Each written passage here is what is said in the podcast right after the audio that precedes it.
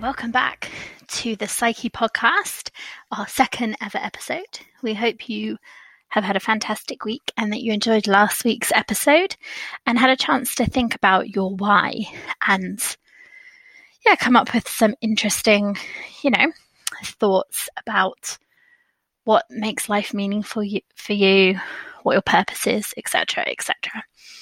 So my week has been pretty busy. Um, obviously, launching the podcast last week and trying to do some posting on social media about that. And to be honest, I felt quite awkward.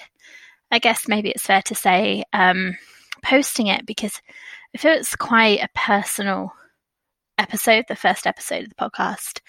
And so I felt quite vulnerable kind of putting myself out there in that way because I'm quite chatty with my friends, I guess, but you know, I have these kind of barriers and I sort of don't tend to be that open about about stuff. And uh, so yeah the, to then be really open to everyone on the podcast um felt quite vulnerable. And was quite um quite an awkward feeling when I when I first posted it. But I've had some lovely comments uh, from people um, appreciating the honesty. So that's really um, really rewarding to hear. So obviously had that that feeling of vulnerability, which is something that we're going to discuss in a future episode of the podcast. Um, but today's episode, um, I'm super excited to share with you with the amazing Natalie Christina. Um, and I won't introduce her too much because she introduces herself in the podcast. But this was such a fun episode to record. Um, I think we had a really, really interesting discussion. And I came away, you know, really thinking about um, my relationship and the language that I use. And um, yeah, with a couple of really helpful strategies. So we talk about desire, we talk about relationships, we talk about how the language we use impacts the way that we perceive situations.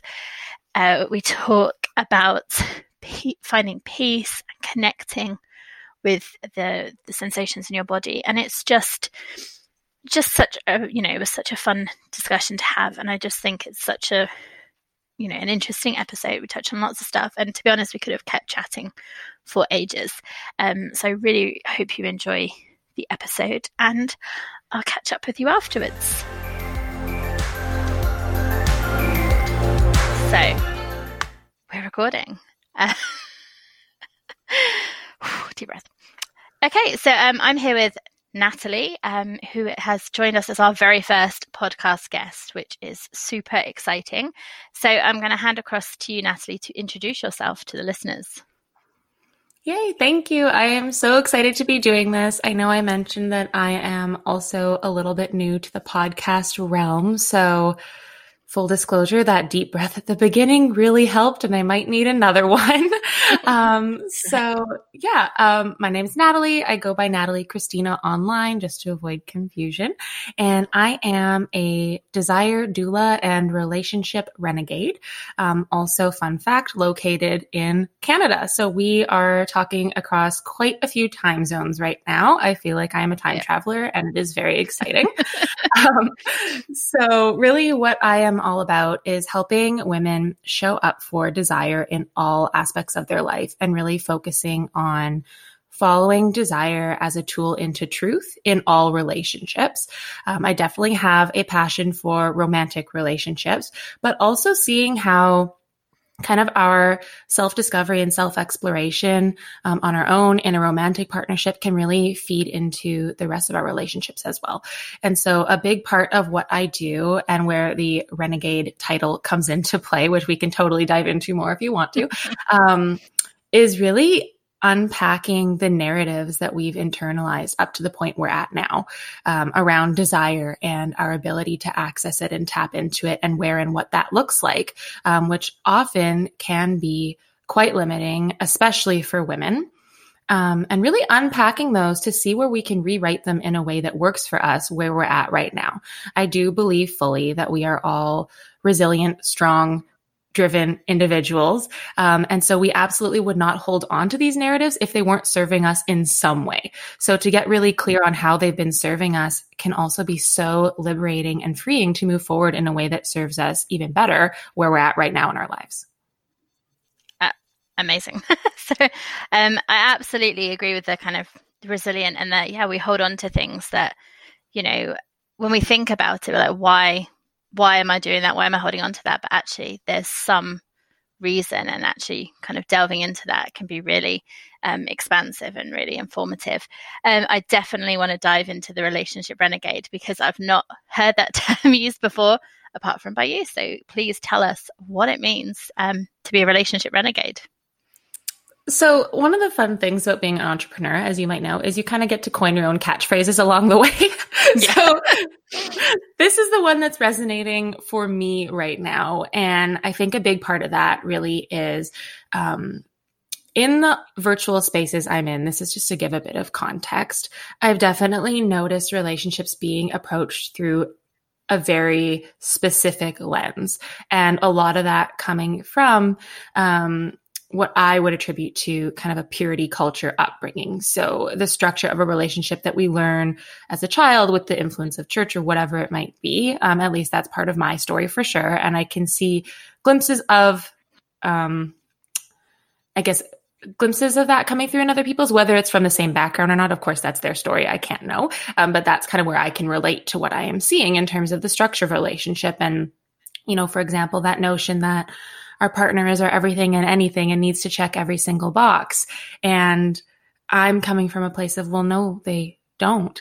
And mm. it actually makes sense that they don't because we have so many other people in our lives to really fulfill our desires and our needs and our wants in terms of relationships. And granted, you might have one romantic partnership and you may have an abundance of friends and family who can help you engage with your other interests and your other turn ons and the other things that get you excited in life. And I think that's really amazing. And it's something that we all um, need. And some of us, um, just up to this point, maybe haven't been given the tools or the permission to explore it. And so, definitely, an aspect of that is coming from the I don't know if you consider it a theory, but if you were to look it up, um, relationship anarchy.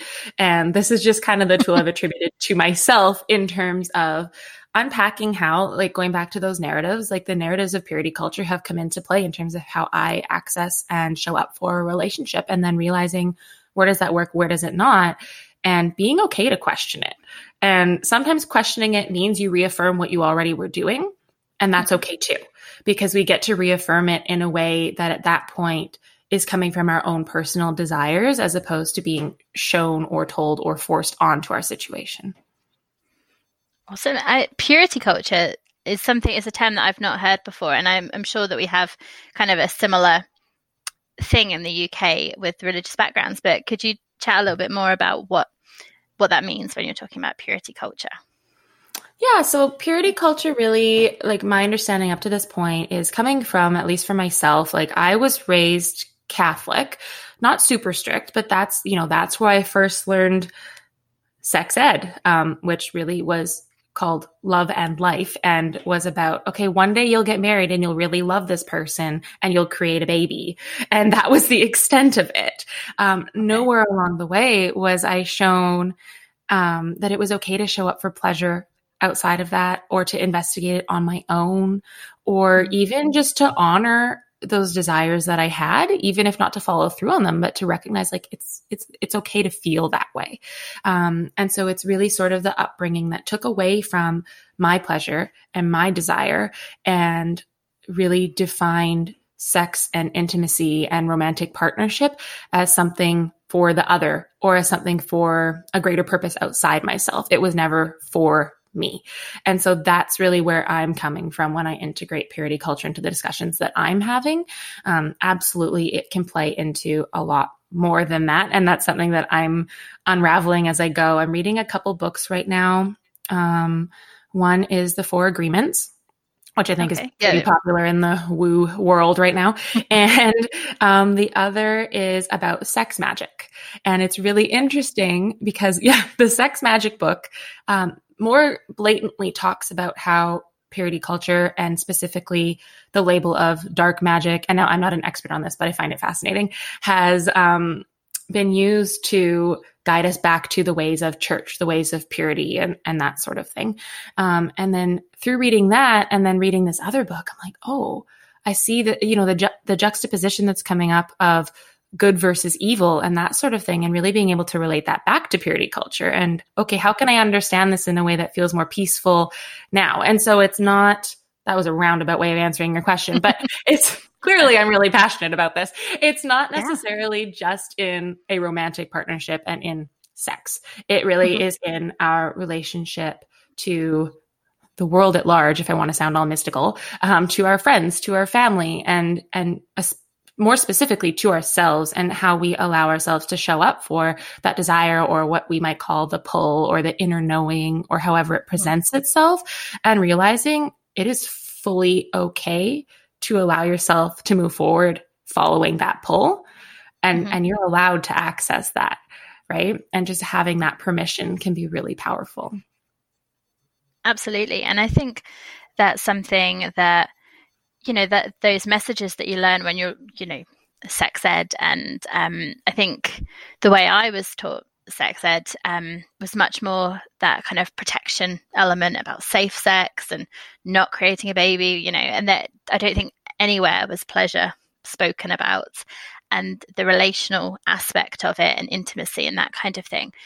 And if that's the message you're getting about it that you know you know that's what you're picking up and that's what you're internalizing as you know well it's all about that kind of safety or it's all about a baby. It's not about pleasure. It's not about that kind of experience. And you know so yeah i think that's really important to kind of yeah expand it because if the messages you're getting are my pleasure is not important or you know um my um can't think of words connection or you know what i'm feeling that you said about the pool. If you're not hearing that that's important, then how do you learn to, you know, to be able to tune into it and listen to it and to kind of trust that? So, yeah, I think that's really interesting. And uh, desire doula is that kind of yes related to that. Um, because obviously doula has got like a particular connotation. So yeah, with desire, what is a desire doula? So really, that piece comes down to helping women tap into what it feels like to have desire. Um, I am a really big proponent of mapping the language we use back onto physical sensations in our body. And I find that those can be really powerful guides. Um, for example, fear. When we feel fear, where does it show up? And then, you know, is it in my stomach? Is it an aching? Is it a pulsing? Is it an acute pain even? Right. And then being able to distinguish between the fear that keeps me safe from, for example, like a predator, like the more evolutionary mm-hmm. kind of fear? Or is it the kind of fear that is preventing me from doing something that would actually be really amazing for me? Is it the fear that comes from what people might say ego or wanting a false sense of control and that sort of thing? And being able to really tune into my body and where that sits is a big first step of that. So with that, um, feeling where desire shows up and being able to allow ourselves to experience that desire, like what we've been talking about. Mm-hmm. And then really helping to guide women to follow that desire and to live in a state of accessing and showing up for and following desire moment to moment of every day. Um, and being able to just live in that fully and unapologetically. Amazing. So, um, yeah, I really like that kind of the sound of tapping in to desire. And actually, I find it really interesting because um, I know when we spoke before, desire is not really that sort of massive part of my vocab. And I don't know if that's sort of a, a British thing that we're kind of maybe a bit more reserved, um, uh, you know, of talking about stuff. Um, and I tend to sort of focus on joy as like one of my buzzwords, but I suppose there's that kind of parallel. It's a, you know, a different word for um, the kind of same experience of that, you know, tapping into things. And um, and actually, um, the fear, talking about fear and where you feel it in your body. And one of the things I like to say to myself, you know, when I when I feel fear, I get the kind of butterflies in my stomach and that kind of thing. And excitement feels exactly the same way. You know, on a body level, what's happening in my body when I'm excited is the same as when I'm afraid. So you know, obviously predator, that's legitimate fear. But if it's that fear that's holding me back, I like to sort of tell myself, I'm excited rather than I'm afraid. And so I find that's quite, you know, kind of shift in mindset that that's really useful for for going forward. Uh, so I've got a couple of questions I ask everyone. Uh, so the first one is what always boosts your mood? Okay, so I'm not going to lie. My first response is chocolate. And my second one is coffee. um, uh, but yeah. yeah. And I, I want to segue back just a little bit. Like, I love that you're pointing out kind of the difference in semantics and how they can really bring about the same impact. And that is something that I am all about. Like, we all absolutely need to find the language that works for us. And it's also really amazing to kind of learn the different language people are using to show up for the same things and kind of bring about um, the same outcome, but in their own individual way. And I really like kind of chatting through that. So thank you for sharing that. I find that fascinating. And I absolutely agree. I think joy and desire and that state of living in those sounds very parallel in the way that you and I speak about it. And I love that. Yeah. Um, in terms of boosting my mood, so there's kind of two things that come to mind. One is thinking back to when I was more at like the triage stage of my journey where um, you know, if I had a less peaceful thought come up or there was the icky kind of fear feeling or sadness or remorse or whatever it was and I did not know how to be alone through that. I didn't it, it would just spiral.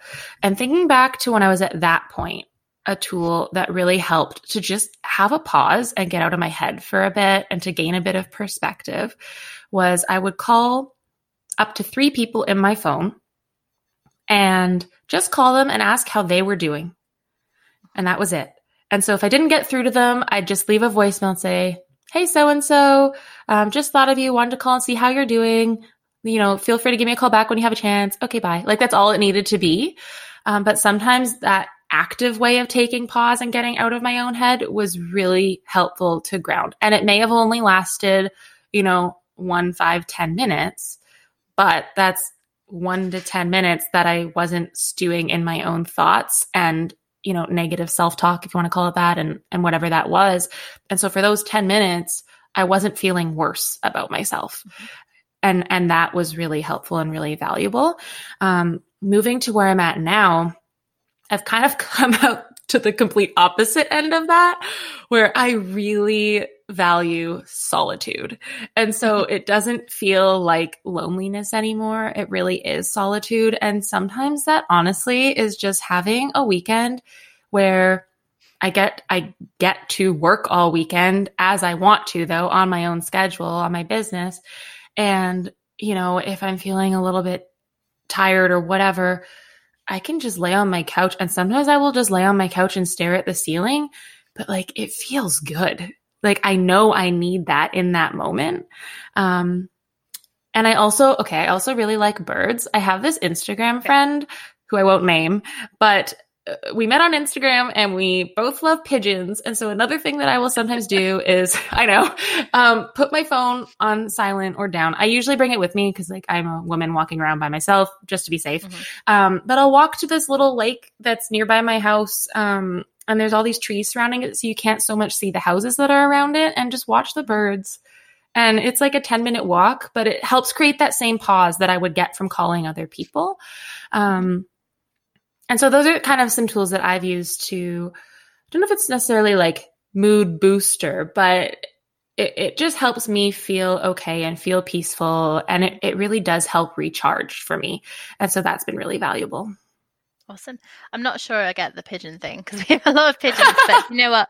Um, we I don't know. I know. Um, but we feed the birds in our garden, and we quite often get starlings, and so that's actually really nice in the morning to kind of wake up to the bird song. And we quite often yeah. have the sort of the door open during the day if the weather's nice, uh, which has been luckily over the summer. Um, and so we have that bird song, and that's yeah. really nice to kind of ground, you know, to nature. Um, and mm-hmm. I think mm-hmm. that's really powerful. Something you said about that kind of, you know, lying on um, on the sofa and kind of looking at the the ceiling and like giving yourself that permission to to give yourself what you need. And sometimes that is just to do nothing. I mean, I love a nap. Sometimes I'm feeling really like drained, overwhelmed, and I'm like, I'm just going to have a nap. Um, because, and you know, and it's that recognizing that is what I need. And that is okay to sort of take that, that time for myself and kind of value myself mm-hmm. enough to, to kind of, yeah, take that time out. And, and I also, um, you said about that kind of solitude now rather than loneliness and I wonder whether that's partly, you know, as you become more comfortable with your with yourself and where you're at, that um, you're more at ease with your own thoughts, so it doesn't feel so. Um, I don't know what the word is, like almost like claustrophobic, just kind of being mm-hmm. with yourself. That it's more peaceful because you are more at peace with yourself, so you can enjoy being by yourself without kind of all the thoughts going and everything. Would that kind of sound Absolutely. like, yeah? Yeah, no, I love that description that yeah, claustrophobic. I think that's really like hits the nail on the head and um absolutely that I think that's a big part of it is just being more okay and being at the point where I can sit back and, you know, say there is something that's come up that's bothering me, that's, you know, less peaceful, whatever, you know, a conflict with a friend or a partner or whatever that might be, you know, I'm now able to take a deep breath. One name what i need. Um, so if it is sitting on the couch it might still be calling a friend or getting out or whatever um, but to be able to identify that for myself and also to realize nothing's going to change in the next 10 minutes like it's okay to just be for the next 10 minutes whereas i think um, at the beginning of my journey or if i'm not tapping into my spiritual connection and these practices that i have in place that same thought could very quickly send me on that spiral into that claustrophobic feeling um, that catastrophic feeling where this is the everything and anything and I need to do something right now. Um, and it feels really lovely to be able to step back from that and also to acknowledge where I have moved forward from because that absolutely has been my truth at times and it wasn't wrong. It was just what I was capable of in that space. And mm-hmm. to be able to learn and grow through it and be supported is an important part of my journey. And I think um, maybe you can relate, but having those reminders when we're where we're at now, be like, okay, this is what I did in the past. This is how it did or didn't serve me. Now I can move forward in this way. And to be able to use that as a guide is really powerful. Yeah, absolutely. And I think that being able to reflect uh, can be such a tricky skill. I mean, I've um, I know a friend I've been talking to about kind of reflection, and it's you know it can be quite a foreign kind of concept to sort of get your head around if you've never done it. But I think that being able to look back at yet like you said things that have have worked before or not and to be able to kind of draw a lesson out of that and um, you know to think about you know what you actually need and i think you know for me sometimes it's rest because i tend to sort of go all out um, yeah. and have lots of stuff on um, and sometimes you know i i want to kind of shut myself away from people because i've had you know so much peopling, I call it. so much peopling that I, I, need that sort of downtime. But then sometimes, you know, I want to chat to people, not chat complete nonsense with people. And it's that kind of connection and kind of looking at the different behaviors, if you like, and thinking like, what is the actual thing that I need in mm-hmm. that situation? And yeah, and, and, you know, and then I guess when you are in the less peaceful space, like you were saying, trying to think like, okay, well, connection worked for me before. So how can I you know, try that mm-hmm. and see if that works or, you know, rest worked for me before or, you know, and sort of having a toolkit, I think that's quite yeah. like a nice thing. Having, you know, because different situations need different tools. So having kind of a bank of things. And that's one of the big things I think from this podcast is giving people ideas for different tools or different strategies that they can mm-hmm. use. And we're definitely going to come back to that later to see if you've got any you want to share with people. um, yeah, absolutely. Uh, so my next question uh, so I've got kind of my two buzzwords, if you like, joy and then sort of meaning, um, mm-hmm. and sort of trying to have like a meaningful life. So, what makes life meaningful for you? Hmm, okay, I love this question. Um, there's a couple things that come to mind. So, one I think is at the baseline of it for me. Um, if we're kind of bringing it into like my purpose is like mm-hmm. sharing experience and being of service. And so if I can look at every opportunity that comes into my life through that lens, that definitely creates that meaning. Um, where that comes from for me, I kind of have a baseline thought that And my partner and I actually have used this phrase, especially because so it's it's not news to people who know me. I'm in a long distance relationship. It's a short long distance relationship, but it does mean that we really only get to see each other every weekend or every other weekend. And it's been that way for over three and a half years. And wow. so yeah, with that, there's a lot of pressure on every second we get to have together. And it really kind of forced us into a space where we valued every second we had together. And so from the beginning, a phrase that we often repeated to each other was everything is now. And, you know, that also comes down to being in a long distance relationship. You don't know, I mean, any relationship, but especially long distance, you don't know how that's going to work out in five, ten years. We live in different mm-hmm. countries. Like, you know, there's a lot of unknowns yeah. there. But in the here and now, I know I'm exactly where I want to be and where I'm supposed to be.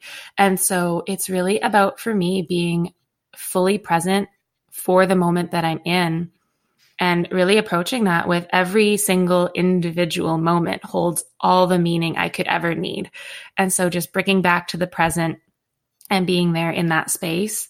Um, and so even like a baseline thing that I started doing years ago, like I mentioned, I think before we started talking, I don't really own a set of headphones because if I'm in transit, I'm not plugged in because I want to be present for the sounds and the movement and the potential conversations and interactions I could have.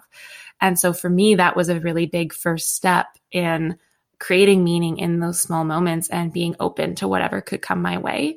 Um, and a lot of that goes back to this author, uh, philosopher that I really love. There's a book called I and Thou by Martin Buber. And I don't know if I am fully interpreting his message accurately. However, what I got from that book is that people are necessary because we create the space in which God, higher power, source, whatever, manifests.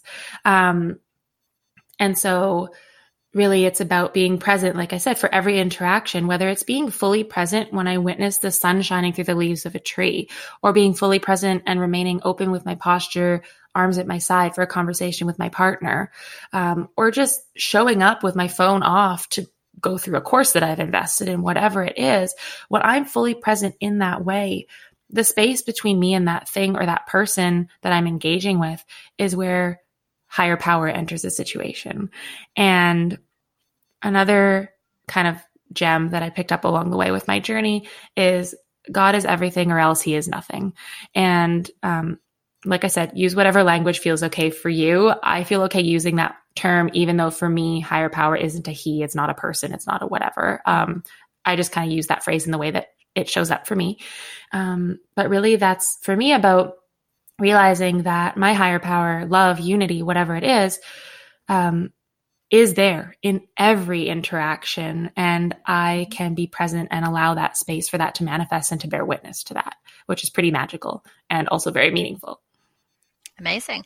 And I really like that everything is now. And because I think, you know, we can get so hung up in what happened in the past and what happened in the future, but they are never going to actually happen because they only actually in the present anyway. They're both abstract concepts for, you know, kind of time and how we conceptualize time, but we only ever have the moment that we're in. So, you know, if you're spending all that time obsessing about what's going to come or what's happened, you're not actually living, you're not actually kind of yeah. experiencing. Um, I find the headphones really interesting because I am kind of the opposite. I think that I maybe it's because you know not having too much peopling that I like to mm-hmm. zone out. Um, and then if I'm driving around, I, I mean I love listening to podcasts when I drive, and I find that um, I find them really expansive. So I so I kind of get into that, and and also music, like having a little sing along to myself. Uh, I love singing in the car. Um, and but but do you know what actually in a way i find that that i feel quite present when i'm doing it rather than sort of i guess zoning out and being with my thoughts when i'm driving actually mm. if i'm mm. singing or if i'm engaging with something i'm listening to then that does bring me into the now and i mm-hmm. suppose mm-hmm. when i'm in my car there's not much chance for other conversations so yeah. but i find that interesting yeah so i constantly have my sort of my big headphones on um mm-hmm. So I think that that's quite an interesting kind of difference. Um, my next question uh, for you. So I sort of talk about mental wellness um, because I think a lot of the time the focus is on that mental illness, and actually I think we could all benefit from thinking about mm. mental wellness and how we look after ourselves. So the question is, what does mental wellness mean to you, and how do you look after your own mental well-being? Oh boy. So, so this is another one where this is not a term that I typically use. And so okay. it's it's kind of fun to be challenged in this way to map it back onto the words that I'm used to and see how that relates. Mm-hmm. So the first thing that comes up for me when I hear the term mental well-being or mental wellness is sort of groundedness. Mm-hmm. Um, and for me, that really comes down once again to a physical feeling. And so it's checking in with, um, for me, it's kind of that feeling when almost everything from my chest up feels light and like it's a bit lifted. And at the same time, I feel like my muscles are all relaxed down to the earth and like my feet have kind of just joined with the earth. And so that's kind of like really that grounded feeling, but it's a, it's a comforting weight to my body, if that makes mm-hmm. sense. Um, and so using that as a check in point for when things feel more peaceful or when I've taken action or said something or whatever it might be that I guess in these terms contributes to my mental well being, if that makes mm-hmm. sense. Um, so I kind of use that as a guide that way. Um, and so I guess for me, what it would mean is living in that state of that physical sensation and being able to navigate back into that sensation as kind of life ebbs and flows. And I suppose when you're, you know, you're talking about the different physical sensations and kind of checking in with how you're feeling and those, they're kind of telling you when something's off, you know. Um, and I think if times when I've not been mentally well, you know, I'm completely disconnected from my body sometimes, or maybe I've got sort of the tension in my shoulders or my back or somewhere. So actually, yeah, by kind of, you know, using that as your your focus of, you know, when I'm well, this is what it feels like. So that mm-hmm. when you're not feeling that, you can kind of check in and it's yeah, sort of signaling to you that, that something's not right and to to explore that. And I think that's a really powerful tool that people can use because I don't tend to yeah. think um, I think I quite often am sort of living in my head and I sort of try and con- trying to connect more, you know, with the physical. So I think that's a really powerful process to use to kind of think about what it feels like when you're at peace and in a good place, and then, you know, using that to sort of help you get back to that grounded place. Mm-hmm. So thank you for sharing that. That's fab. Um, the other thing I talk about a lot is mindset, which I think is like a big buzzword at the moment for a lot of people. Um, so could you describe? Um, I think we probably touched on this a bit through what we spoke about already, but could you describe your mindset, sort of how you um, approach life? So it's funny you say this. Um, I actually I recorded an episode of my YouTube channel that just posted like somewhat recently, and um, when my friend and I were coming up with the topic to go into, she had said mindfulness. And my response was, mm-hmm. what even is that? Because I agree, it is such a buzzword in the community. And that's a big part of why I find mapping onto these physical sensations can be really powerful because we talk about a feeling, but we don't talk to the actual experience. So, like, you know, well, it was aligned and it was you know, whatever. But okay, but how do you know it's aligned? How do you feel that as opposed to telling that, if that makes sense? Um, yeah.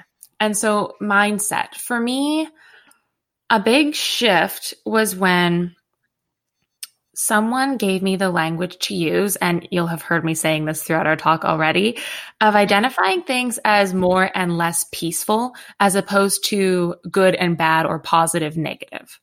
Um, for me, that helped a whole bunch. Um, I think the terms positive and negative or good and bad, um, one, in a sense, come from that purity culture background, but that's a topic for another day.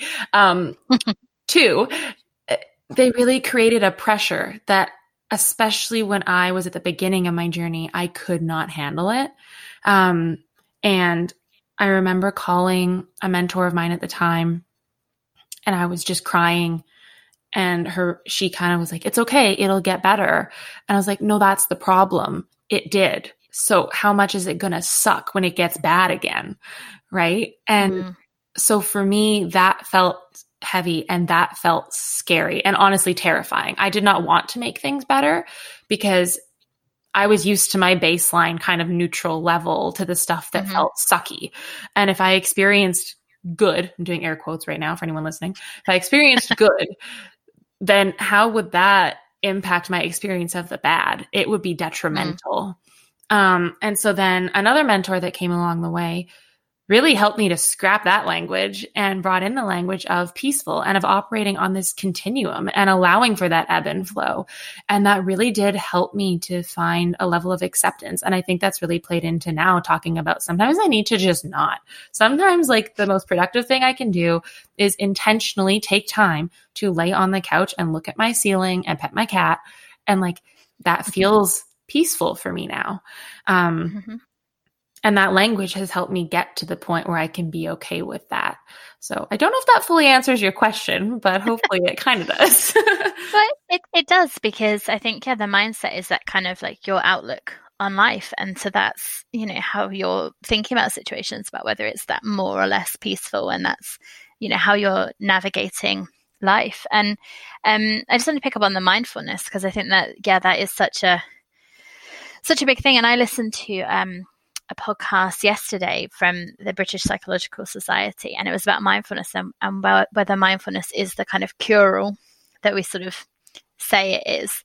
Um, and it's kind of, I think, you know, what they sort of concluded was that yes, it can be really useful in line with other sort of therapy approaches, but we still haven't like finished studying it to get the kind of actual data that says, yeah, it's, you know, but I think a big part of mindfulness is that connecting to the moment and it is that grounding. So I think that definitely does tie in, you know, and again, like you said, it's semantics. You know, you could call it mindfulness, you could call it grounding or being present. And I think they all kind of speak to the same kind of mm-hmm. experience, in my opinion, anyway, which could be different Absolutely. from someone else's.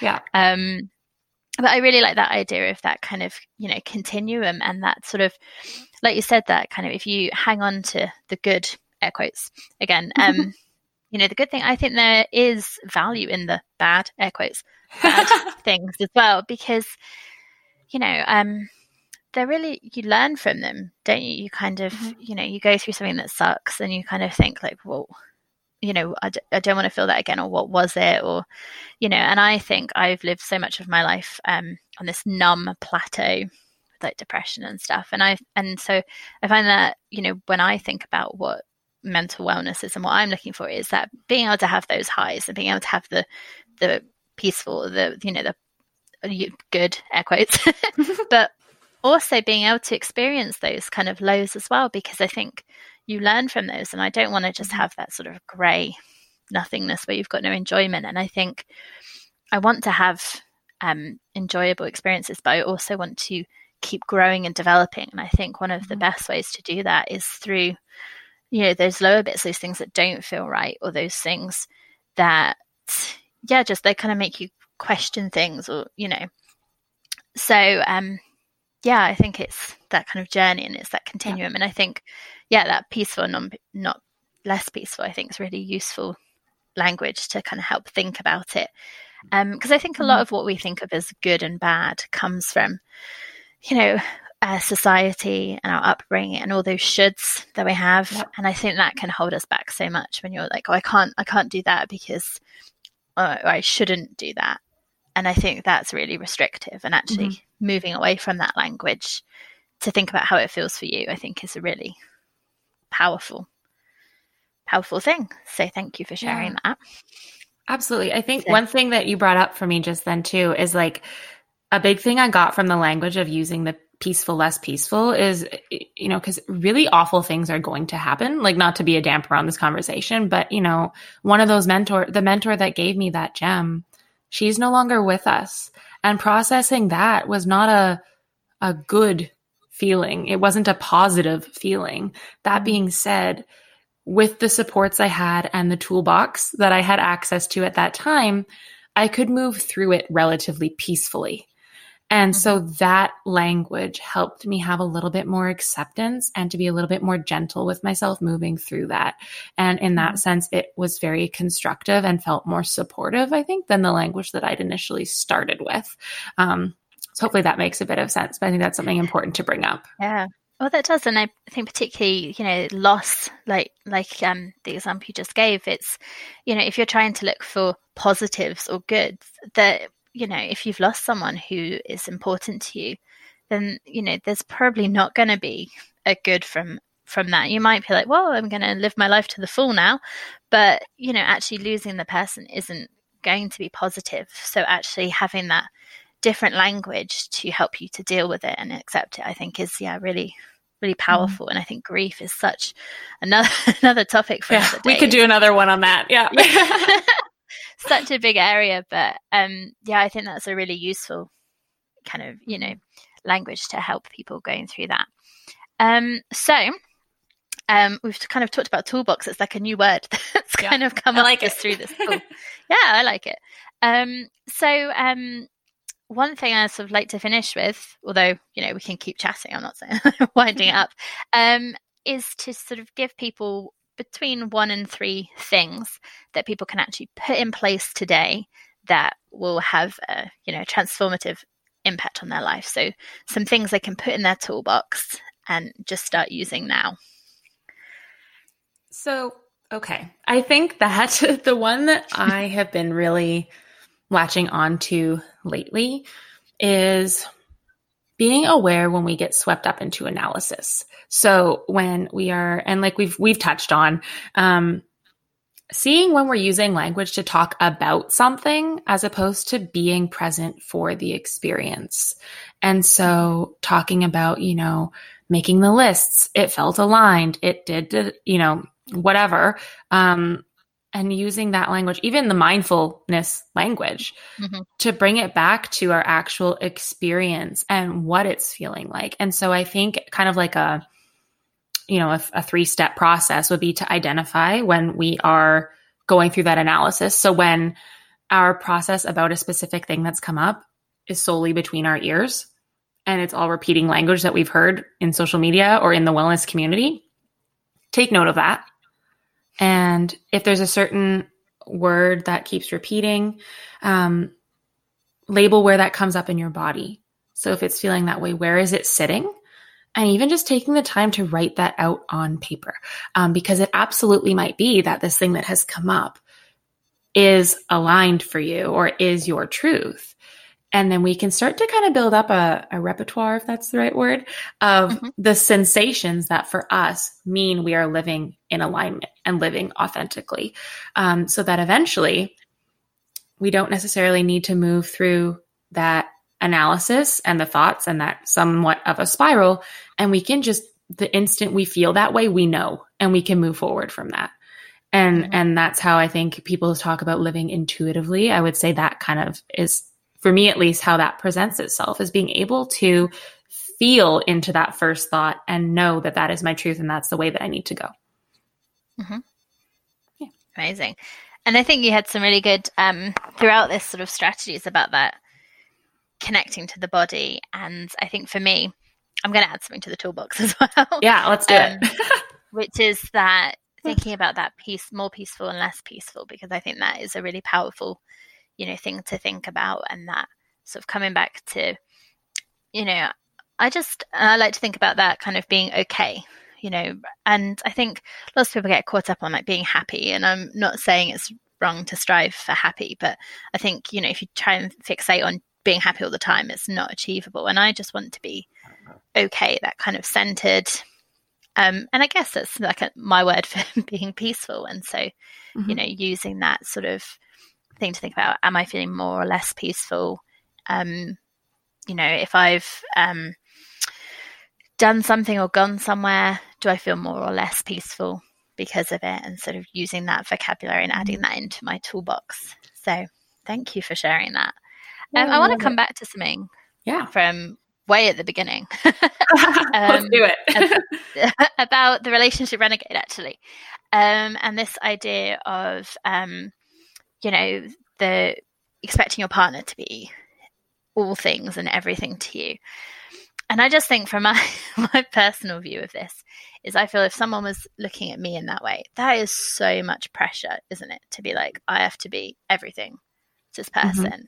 And I, I just think it's not realistic, is it, to kind of expect we're all really complex people with really complex interests and, and passions, and to expect just one person to be everything to you. I mean, it's a lot of pressure. Yeah. And to me, honestly, it goes back to that high school relationship, right? Like, I don't yeah. know, some people, maybe you, I can definitely remember when friends started dating or even when I started dating someone in high school. It was like that was the person you were with 24 7. You probably didn't mm-hmm. hang out with other friends independently. Um, if you were in a group, you were together in that group. And if you weren't, at least for me, I was probably terrified of what was going on because I needed to be there to make sure everything was okay. And on it went. Right. Yeah. And so now, uh, side note, a long distance relationship is a great solution to work through those insecurities and fears. Um, also, a topic for another day, I think. Um, yeah. But yeah, I mean, a prime example. I know I commented on some of your posters when we started talking. Like, my partner loves anime and loves video mm-hmm. games. I do not like those things. I, it's, it's not something I choose to invest my time in. Mm-hmm. Um, and so, yeah, I am not going to be the person to sit. I'll watch the odd episode because obviously there's, I think there's an aspect of we want to support, we want to engage to an extent that, you know, they feel we're generally interested in what excites yeah. them.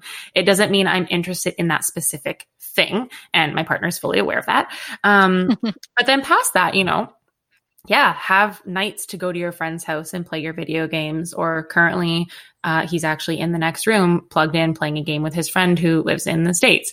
And, you know, just allowing space for that. And like, it's okay. And like, for me, um, you know, a, a prime example in my relationship with my partner is, um, he is, uh, I guess, a extroverted introvert. Is that the word? So he needs social everything, social stimuli to to feel good and to feel fulfilled. I am more the opposite where I have a very social day to day and I need that downtime. So our priorities are different in that regard. And I am not the person who can give him that social that he needs in his mm-hmm. extra time. And similarly, like this weekend, yeah, he's here. Um, but we've been in separate rooms a lot of it because I was able to vocalize like, I need time by myself this weekend. I'm feeling a need to kind of withdraw and, and be alone. Um, and you know my interest with like what we're talking about and and with the projects that I have going on. I mean, he did he did buy me my microphone, so he's definitely supportive. and he's probably not going to watch the videos that I post. And that's okay because that's not his interest. I have a community yeah. built up around that who supports that part of my life. Um, yeah. And so just being aware of where those things come into play. And if it's something that's not, I think if we're going to talk toolbox, like how can we kind of work through this is just like a baseline. If it's something that my partner doesn't really engage in and, and isn't as interested in, but it's something that's important to me, really getting clear on, okay, well, is this, you know, a non-negotiable for me in my romantic partnership first off because it very well might be. For you having dinner together once a week might be the thing that you have to have and they might mm-hmm. be on a completely different schedule with no hope to change it and whatever that is. So you get to decide what you do with that. Um, so now if it's not a non-negotiable then really looking outside to my community to see where i can fill that need and feel nourished in that way um, also in a way that feels okay in my romantic partnership so that they're comfortable with and kind of moving forward from there. And that's kind of where I would start with navigating that. Granted, there's probably mm-hmm. feelings that will come up around, oh, but they're not this person for me anymore, and, and that kind of thing. And I think that would kind of be the next step of the process. But really just identifying and then seeing opportunities to engage with that elsewhere would be a really powerful first step. Yeah, and I it's interesting you say about your partner in the other room because um, I remember when I first started dating my partner, and I'd sort of you know go to his for the for the weekend, and actually quite often we would just be doing our own thing but in the same space. And i think that's a really good sign that you can kind of be comfortable around each other but not having to be the kind of um, entertainment for that person for the whole time that you're comfortable in yourself. Um, and you know we've got shared interest things that we do together that are our together things and we have our mm-hmm. own interests as well and you know i quite like going to the theatre he does not. um, and I wouldn't want to drag him along if he's going to fall asleep, which is what would happen. Um, but he, so honestly, it was particularly Shakespeare, I think. Um, yeah. But you know, he's kind of supportive of my interest. So I remember for um, for Christmas a couple of years ago, actually the year we went to Canada uh, for Christmas, um, he got me two tickets to go and see um, a Matthew Bourne ballet, which is like a gothic ballet. It's you oh, know, oh, cool. really fun. Yeah. I know, really random, but fun. And he got me two tickets, and it was that kind of like, I will go with you if you if you want, but you take a friend. So kind of supporting my mm-hmm. interest, but obviously in a way that's respectful of the fact that it's not his kind of thing. Mm-hmm. And he's into really weird world cinema or old cinema that I'm not into. Okay. And so we have that kind of, you know, our own interests, but we accept each other's interests and we're not kind of forcing ourselves, you know, our things on the other person. And I think that's actually a really healthy relationship dynamic to be able to have those conversations. And like you say, you know, figuring out the the non negotiables that you need to have in a relationship. But I think being a more balanced person in yourself, but also in your romantic relationships and other relationships is not expecting everything from that person. It's actually kind of I, you know, I was, um, I heard something the other day. Someone referred to partner as other half, and this is something that I kind of I really just don't like because I I'm he's not my other half. I'm whole in myself. Yep. Like I mm-hmm. don't need someone and I think that was actually a real development from that kind of, you know, when you're younger and you kind of like clinging to a relationship or you kind of you know, feel you need it and actually as you kind of grow more comfortable in yourself and accepting yourself, actually realizing, well, I don't need someone to complete me. Mm-hmm. Um I'm whole in myself. I don't need another half. And so I think that yeah, being able to, you know, have things you share with your partner, but also having, you know, needs or whatever that are met by other people or, or by yourself, um, whether it's friends or whatever, I think is actually a really healthy, you know, mm-hmm. thing for yourself. Absolutely. Yeah. Yeah. I felt like I waffled on a little bit about no, I love one. that. No, it's honestly that's it's so powerful and that's something that another gem I picked up along the way someone shared. It was kind of looking at it as um, each person in the relationship is a full circle. And we choose to kind of interlock with this person, but we're not resting on them. We just kind of almost orbit each other and learn from each other and observe and hold space for. Um, but we're still independent circles. And I think absolutely that's really important. And, you know, it might change throughout the relationship. I mean, we're all going to be growing and developing. And at certain times, one of us might feel more like a half and the dynamic might change a little bit. But I think being aware of that and working towards the space where we are each or all um, full circles you know, living our own lives, our own truths, and learning and supporting each other, learning from and supporting each other is really important. And um, is kind of that that paradigm or whatever that we can kind of work towards and to live in. Mm-hmm. Yeah. yeah, absolutely. And I think, you know, if you've got, you know, your whole circle, ideally, um, and you've got your own interest, it gives you stuff to talk about when you come back mm-hmm. together mm-hmm. in it. You know, I think if you're always, if you're overlapping circles and if you are always doing exactly the same things, like, you know, what do you talk about on it? I mean, you can get into like really deep existential conversations, obviously. but if you're always doing the same things, then you can't be like, well, how was your day? It's like, well, it was my day. it was my day. It's the same. It kind of gives you those yeah. kind of, you know, you have different experiences and you can bring those back to the relationship. Mm-hmm. Um, so, yeah. Um, so, uh, is there anything else that you want to chat about that we've kind of touched on or Oh man, I feel like we covered a lot of ground. yeah. Especially considering for me it's like just now 11 a.m. and then you're going more towards bedtime. Yeah. yeah. it's dinner time basically. yeah. yeah. There you go. Yeah. Yeah. Um, not quite bedtime. I mean, sun's still up, you know. Um, so just about.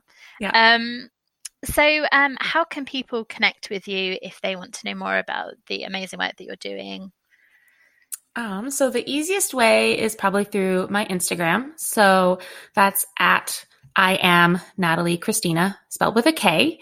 Um, absolutely anyone can DM me anytime. And I also do offer free discovery calls um, where I just absolutely love, like we're doing, to just get to know new people, offer any experience and support in whatever way feels aligned for the individual.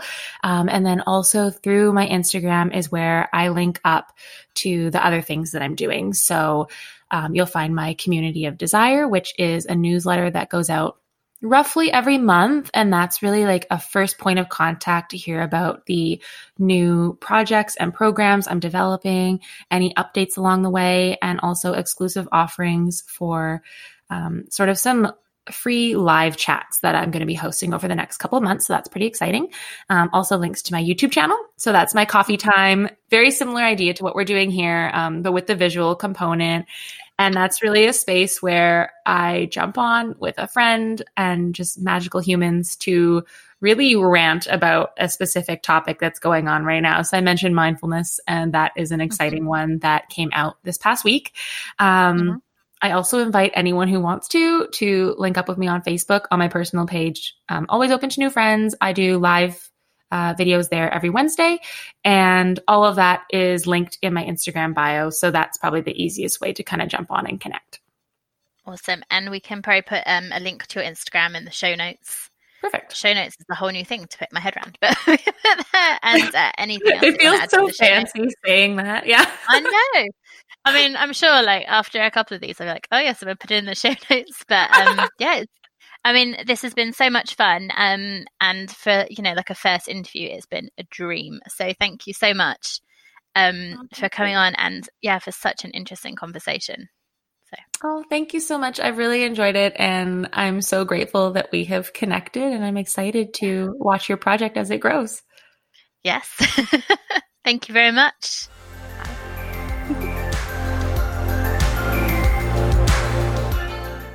Wow. Uh, thank you again to Natalie for joining me for the discussion. And I hope you found it as interesting and enjoyable as I did being in it. Um, and I really um, have taken quite a lot away from that that I've been sort of putting in place since we recorded it. That trying to think about being at peace and, you know, whether things are more or less peaceful. And also, you know, in particular, thinking about checking in with my body and kind of, you know, um, tuning into what I'm feeling and where I'm feeling that in the body. Because, you know, as I sort of mentioned, I think that I live so much of the time in my head. So um, I think that's really important to just, yeah, connect and to ground into the body. So definitely, I would recommend checking out Natalie on social media on Instagram, um, and we'll put the link in the show notes. Um, you know, for anything kind of desire and relationship related. So, yeah, check her out. And um, yeah, you can connect with me, remember, as well on Instagram at Psyche Coaching. And it's the same for Twitter and Facebook as well. So, um, one thing that we're going to do each week is answer a question that somebody has asked. So, uh, for this week, it was in response to thinking about your why. And the question was, you know, for this person, travel is something that kept coming up, that they kept thinking about, um, that they loved to travel and wondering why they loved it so much, how it helps them mentally and spiritually, and whether traveling can come under well being. And so, absolutely, it can come under well being. And I think, you know, that idea of well being is you being well being connected, you know, being balanced or whatever language you want to use, but that kind of, you know, contentment or happiness. And that will look different for different people because we all have different interests and different things are important to us and different things that we need to take care of ourselves. And obviously, there might be similarities and things that benefit most of us, but we're all unique. And, you know, if, if travel is something that you are passionate about, that you find enjoyable, then absolutely, you know, it's it can be part of your well-being. And I think what, you know, thinking about the reasons why it's useful, I mean, that's really, you know, an activity for you to kind of think about what is it you get from it. You know, if thinking about experiences you've had traveling that have been really enjoyable, what what is the kind of nitty gritty, if you like, that you're you know you're really craving if you're sort of sat there thinking like oh, I wish I wish I was in, I was traveling I wish I was on holiday. Is it that sense of adventure? Is it that experience of other cultures and meeting new people? Is it a sense of freedom that you get when you travel? Is it that when you go to new places you feel like a different person because maybe you're free of those kind of constraints that you put on yourself in your day-to-day life? And that can be really useful as well to try and pinpoint what it is that you're getting from that experience. Because then you can think about how you can add more of that into your day to day.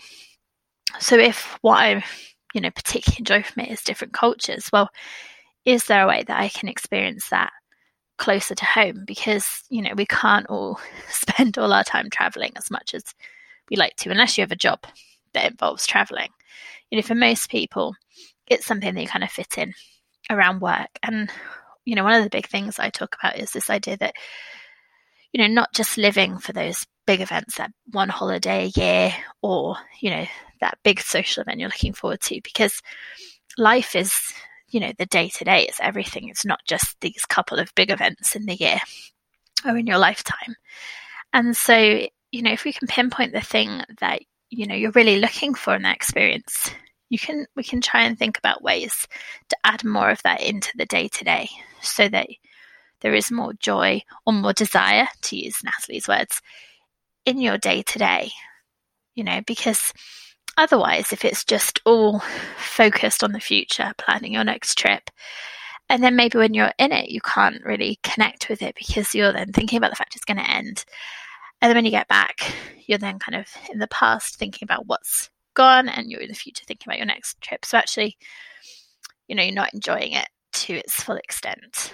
Um, and it's just like a, I don't know, a patchy life if you're always just looking forward to those events, which are never going to live up to that pressure of being, you know, the be all and end all of your happiness. So, yes, absolutely, travel or anything that for you personally, you know, makes you have that sense of wellness is important and as part of your well-being. And you can leave it just as that, that is something that's important to you, or you can look at what it is that, that experience is giving you and thinking about how you can add more of that into your day to day. So that's my answer. Hopefully, um, that's a useful perspective, a useful thing to think about. And um, yeah, please ask us questions so that we can answer them in future episodes. And we hope you've enjoyed this episode. Please do rate and review wherever you've listened to it, and please do share it with friends, family, anyone that you think it might be useful to. And we will chat to you next week. Have a good week. Thank you. Bye.